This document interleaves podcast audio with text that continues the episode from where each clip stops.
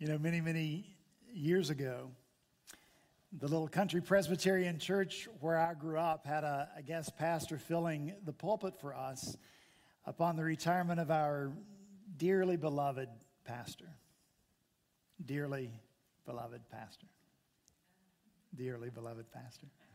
Just thought I would plant that little seed. The guest preacher was himself at that time retired, and in one sermon, I remember he talked about being raised in the church. But as a young man, he became somewhat of what we used to call a rounder. A rounder is just simply someone who's a little too familiar with the bars. And he said that when he was living the way he should not have been living on Saturday nights, on Sunday morning, he would look out his window and see Ray Bailey, my grandfather, walking up the road to church to light the stove in the old sanctuary. He said the snow could be up to the horse's belly, with little chance that anyone would actually attend, but still Ray Bailey, like clockwork, would be on the way to the church to make sure the sanctuary was warm. Now, that part of the story, I believe, was a little bit of an embellishment. Because let me just say, I did not get my height from my grandfather. At five six, he was barely up to the horse's belly. But in any case, this preacher said that, that looking out the window at my grandfather's faithfulness and steadfastness convicted him of his faithlessness, and it was that very thing that the Lord used to bring him back to himself. Now, the point of that story is not in any way to promote a, a works righteousness, as if somehow good deeds made my grandfather right before the Lord. No. My grandfather did as he did. He served as he served. He, he faithfully taught God's word and faithfully served as an elder as he did, simply as evidence of, an outworking of, a steadfast, unshakable faith that he had in Christ. And so I remembered that story this week, and I, I share it with you because it seems to me that many believers are, in a sense, looking out the window, observers of, but not active participants in steadfastness and faithfulness. They see it in other believers. They admire it in other believers, but they don't seek steadfastness and faithfulness in their own lives. And I believe the church has a large responsibility for that. For the past forty or fifty years, we've made church a bit of a spectator sport. Jumbo screens, fog machines, ambient lighting, celebrity preacher sighting, coffee drinking and stadium seating. Sit back and enjoy the show. The church has fostered consumerism, producing a polished product that each church hopes is just a little more polished of a product than the next churches. The church provides, people consume. And so it should be no surprise that so many Christians in these days believe it's okay to stand and to look out the window and to watch, to spectate. Listen, you know this. Christianity is not about being served. It's about serving others. We're not called to watch out a window as other people are faithful for us. No, you and I must be actively steadfast and faithful to our God, who is steadfast and faithful to us. That's what I want to talk about as we return to Colossians and actually conclude this He Is series. Colossians chapter one, verses fifteen through twenty-three. There were some Bibles on your way in. I hope you got one if you needed one. If not, if you have your own Bible, if you'll turn to Colossians chapter one, When you found your place, let's stand together so we might hear read together the word of the living God.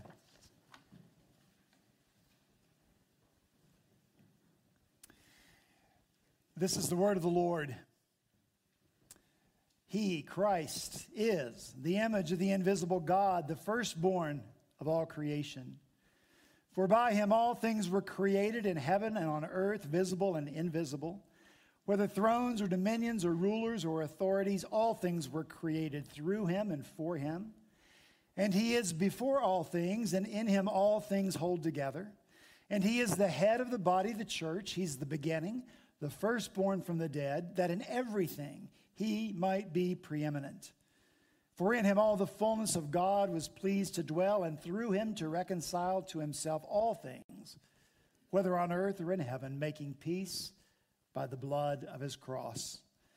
And you, who once were alienated and hostile in mind, doing evil deeds, he has now reconciled in his body of flesh by his death, in order to present you holy and blameless and above reproach before him, if indeed you continue in the faith, stable and steadfast, not shifting from the hope of the gospel that you heard, which has been proclaimed in all creation under heaven, and of which I, Paul, became a minister. Let's pray together. Father, we ask now that you would bless, as you promise, the reading and the hearing of your word. Bless it to our hearts. Father, we pray as your spirit joins your word and produces change and transformation within us. We pray a transformation that makes us more steadfast and more faithful. We pray these things in Jesus' name. Amen. Thank you so much. You may be seated.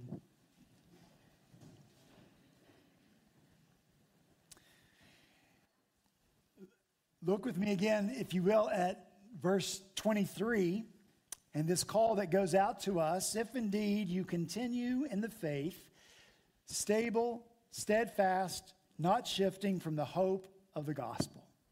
Stable, steadfast, not shifting. Now I must confess, I was a little less than subtle in my selections for the bulletin for this morning's worship. The steadfast love of the Lord never ceases. Great is thy faithfulness, ever faithful, ever sure. Christ our only confidence, Christ our sure and steady anchor, steadfast, faithful, and sure. And I made those selections because who you and I are called to be, we must be, who we must be, is based on who he is. Christ is already. From eternity past, he always has been. And from eternity future, he always will be faithful, steadfast, and not shifting. He does not require anything of you or of me that he has not already been to us and for us. He is steadfast. He is faithful. He is ever faithful, ever sure. That's who he is. And now verse twenty-three tells us that that's who you and I must be. This verse doesn't allow us, even if we want to, to stand in the window any longer.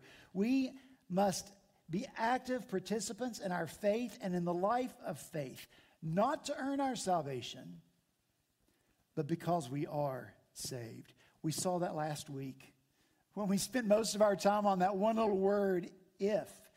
It's not there as a condition of our being saved. And the Apostle Paul, as we said last week, doesn't use the if to insinuate or to threaten some looming danger or to instill in us some measure of uncertainty as to whether God will finally receive us into his presence or not, or whether once he saved us by the power of his Spirit, that he might then abandon us or remove his Spirit from us and leave us on our own. Not at all. Listen, we can, we must rely on the all-sufficient finished work of Christ on our behalf. Did you hear that? Jesus says this in John six, verse thirty-nine. This is the will of him who sent me, that I should lo- lose nothing of all that he has given me, but raise it up at the last day. He will keep us to the end. There is no if about it. The if here sets us up for this active participatory life that the, that, that the Apostle Paul describes here in verse twenty-three. In other words, you could say you, you know you are saved if indeed you continue. Now, every single word here is important, even or especially this word indeed. And though I run the risk of boring you, I feel compelled to tell you a little about this word indeed. May I do so? So glad you asked. I, I, I'm going to read just straight from, from one of the best Greek lexicons about this word indeed. The word translated here, indeed, is used to focus the attention upon a single idea, to place it, as it were, in the limelight. In oral utterance, it would have been accompanied by a change in pitch of voice. Indeed. That's not in the lexicon. And the translator may indicate the point through choice of typeface or punctuation. And so this word, indeed, would have indeed gotten the attention of the church members in Col- Colossae when they heard this letter being read. If they had started to doze off, because it was a little bit on the warm side during the service, well, this word would have woken them up. Indeed. I can't see the corner. Everybody awake? All right. So what's so important? What is the single idea here that deserves the limelight? What is the truth that should wake us up if we're just a little drowsy? That we, as believers in Christ, continue in the faith. If indeed you continue in the faith, persist, persevere, remain in it. Jesus has already said this to his disciples. In the upper room, the last night of his life, he says, "Remain in me, abide in me, and I will abide in you." Our faith is not a spectator faith. We don't watch out the window as others live it out. Jesus in the upper room, and the Apostle Paul here in the verse before us this morning, puts us to work. F F Bruce writes, "If the Bible teaches the final perseverance of the saints," which it does, that's what we considered last week, "it also teaches that the saints are those who finally persevere in Christ. Continuance is the test of reality." Continuing, persevering, persisting is evidence that genuine faith is present in our hearts. My most favorite Puritan of all, you know him, I call him my best friend all the time, Samuel Rutherford. He writes this, "It's a steep ascent to eternal glory. Many are lying dead by the way, slain with security." That's a graphic picture, but it's true, isn't it? Even for Samuel Rutherford in his day, there were those who must have bought into easy believism. Say a few words and then declare, "I'm saved." But people who merely stand at the window and watch. Those who don't persist, persevere, remain. Or more likely, living so close to the time of Re- the Reformation, there must have been those around him who believed that they had a little bit of water put on their head when they were children and they had joined an institutional church, and so therefore they were all right. They could just stand by the window and watch, and left steadfastness and faithfulness to others. John Piper writes similarly. The Puritans believed that without perseverance in the obedience of faith, the result would be eternal destruction, not lesser sanctification. Wow. I find those words to be penetratingly true. Those who watch the faithfulness of others from the window, but who don't seek it for themselves, somehow feel that the only consequence for that choice is that they will be just a little less holy than that other person. The Puritans and Scripture is far more grave. The absence of steadfast, stable, unshifting, continuing in the faith doesn't result merely in the being less holy. It results instead in eternal destruction. Paul uses the word indeed here so that we don't un- misunderstand, or so that we don't abuse the the rich and deep theological truth at which we've looked in verse twenty-two about being holy and blameless and above reproach. He gets the church's attention, indeed, so that no one will conclude, well, this is already who I am. This is already true about me, and so I have nothing to do.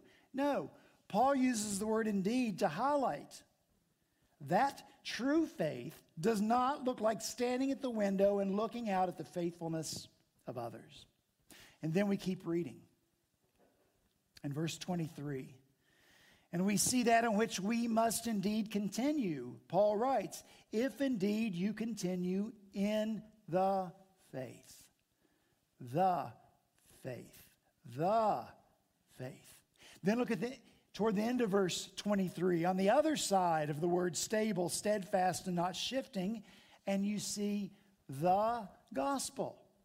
So we have the faith and the gospel, more specifically, the hope of the gospel. And so their bookends around these words, stable and steadfast and not shifting. There is one faith, the faith.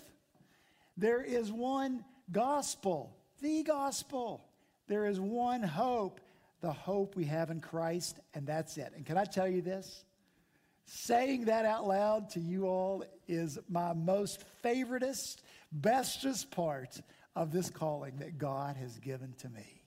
One faith, one hope, and it's all in Christ. Do you believe that? The world tells us otherwise, doesn't it? Either it says there is no hope, or it offers many options for hope, the favorite being hope in self. Please, if my only hope is in myself, I'm going to throw myself out the window. That's a true story.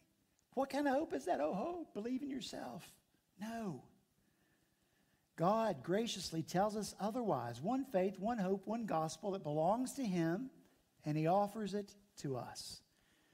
So by using the word the, the Apostle Paul is indicating something very specific. And he's indicating, wait for it, doctrine. Doctrine seems to be a dirty word, doesn't it? Something assumed to be bad. Well, I just, well, I just love Jesus. All that doctrine stuff just messes everything up.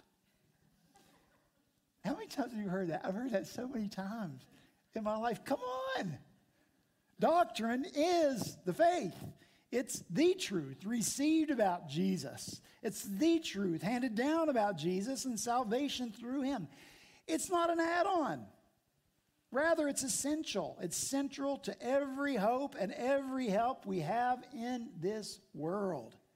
Jude three says, beloved, contend for the faith that was once for all delivered to the saints. Ephesians two, so then you are no longer strangers and aliens, but your fellow citizens with the saints and members of the household of God, built on the foundation of the apostles and prophets, Christ Jesus himself being the cornerstone. The prophets, the apostles, Christ the living word, the faith, the teaching about Christ. That's doctrine. We must continue in it. Taking his pen in hand in the sixteen hundreds, Puritan John Owen writes this.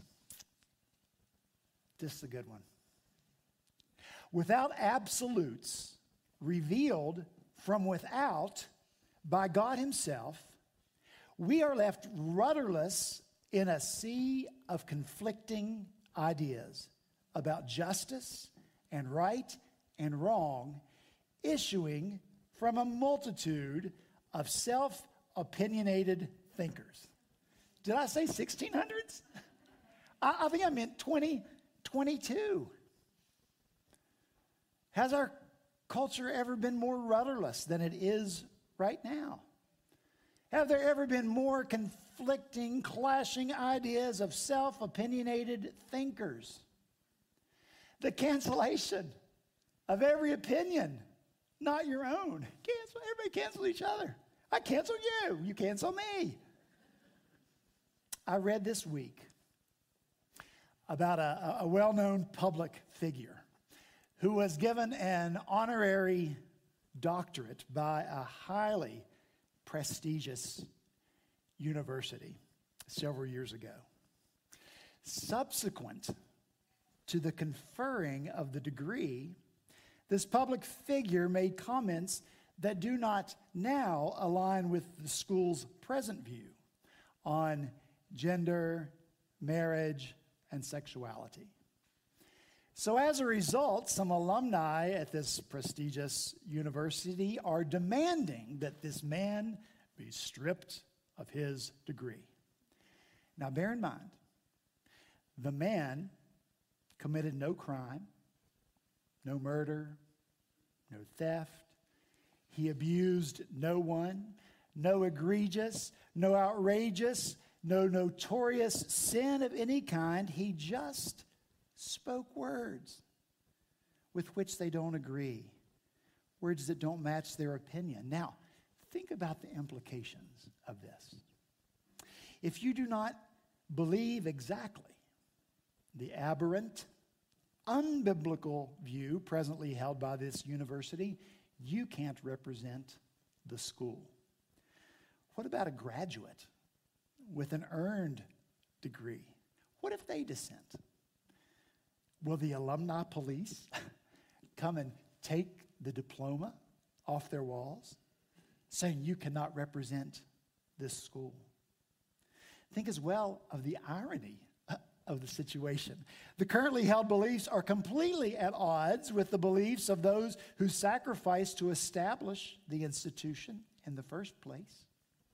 Should they rise up from the grave and snatch the diplomas of those who are demanding to snatch the diplomas from someone else? I took too long on, it, on that illustration. It felt good, though.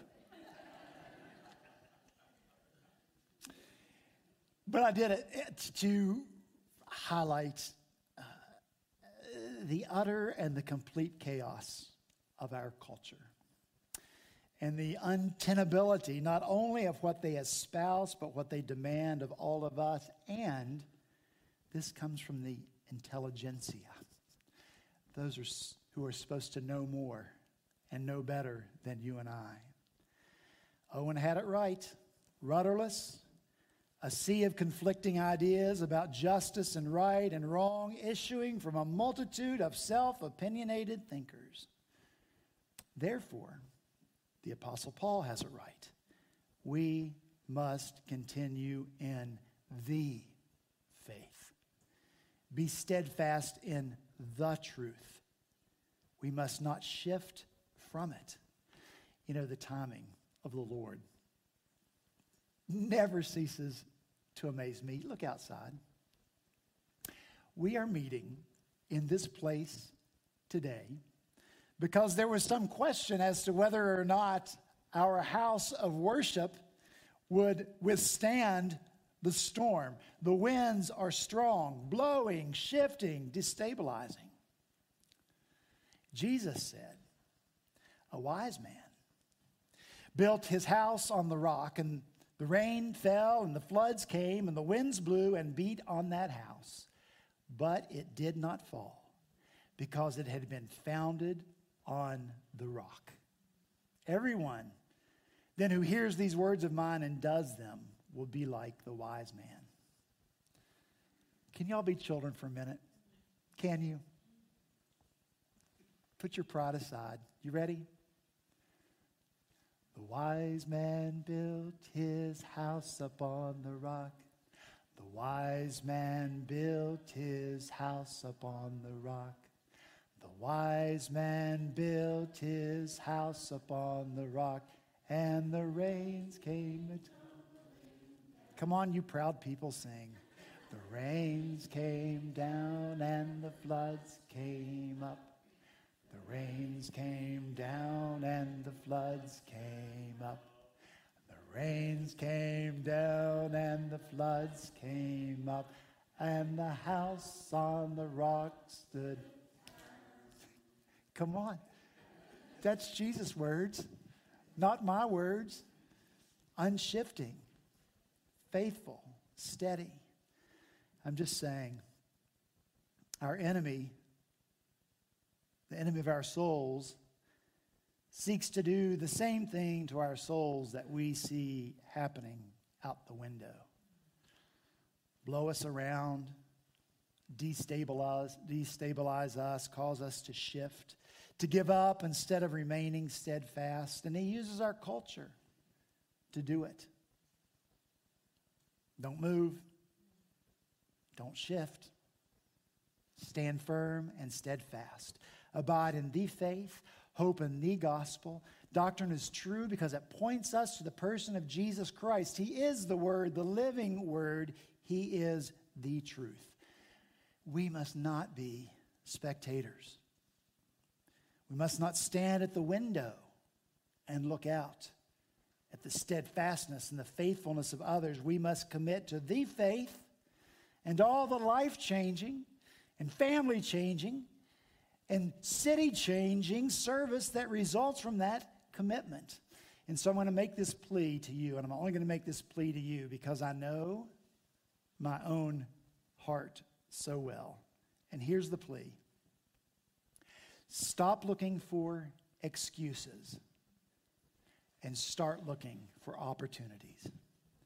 Stop looking for excuses and start looking for opportunities. We, we can look for reasons why Jesus would understand if we just watched. Reasons why we really ought to give ourselves a little bit of margin. Reasons why we shouldn't drive ourselves so much. Reasons for why we should not feel guilty and why our gracious Lord understands our situation. Or we can get active. We can look for opportunities to commit to being steadfast to the faith, His Word, His truth. Of course, the Lord is gracious. Of course, He understands your life and my life. He lived the life that we lived. He knows what we're up against. But the question for us is, where is our heart? Where's your heart? Where's my heart? When your heart is for Christ, listen, when your heart is for Christ, you don't look for excuses. You look for opportunities to encounter His heart and His love and His mercy and His grace and His truth and His wisdom and His help, all in His Word. The faith, the gospel handed down to us. So let's continue in it. Steadfast, together, not shifting, stable. You know what? You never know who's looking out the window, do you? As they watch our faithfulness, as they watch us actively continue in the faith, steadfast, unshaken, you never know what impact it will have on them and how the Lord will use it. But here's what I want to do. I want to find out together with people like y'all. Let's pray.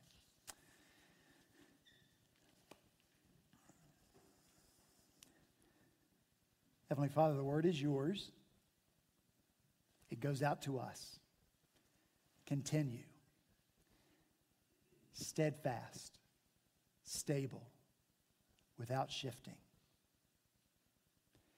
Help us by the power of your Spirit be those very things. For we pray in Jesus' name. Amen.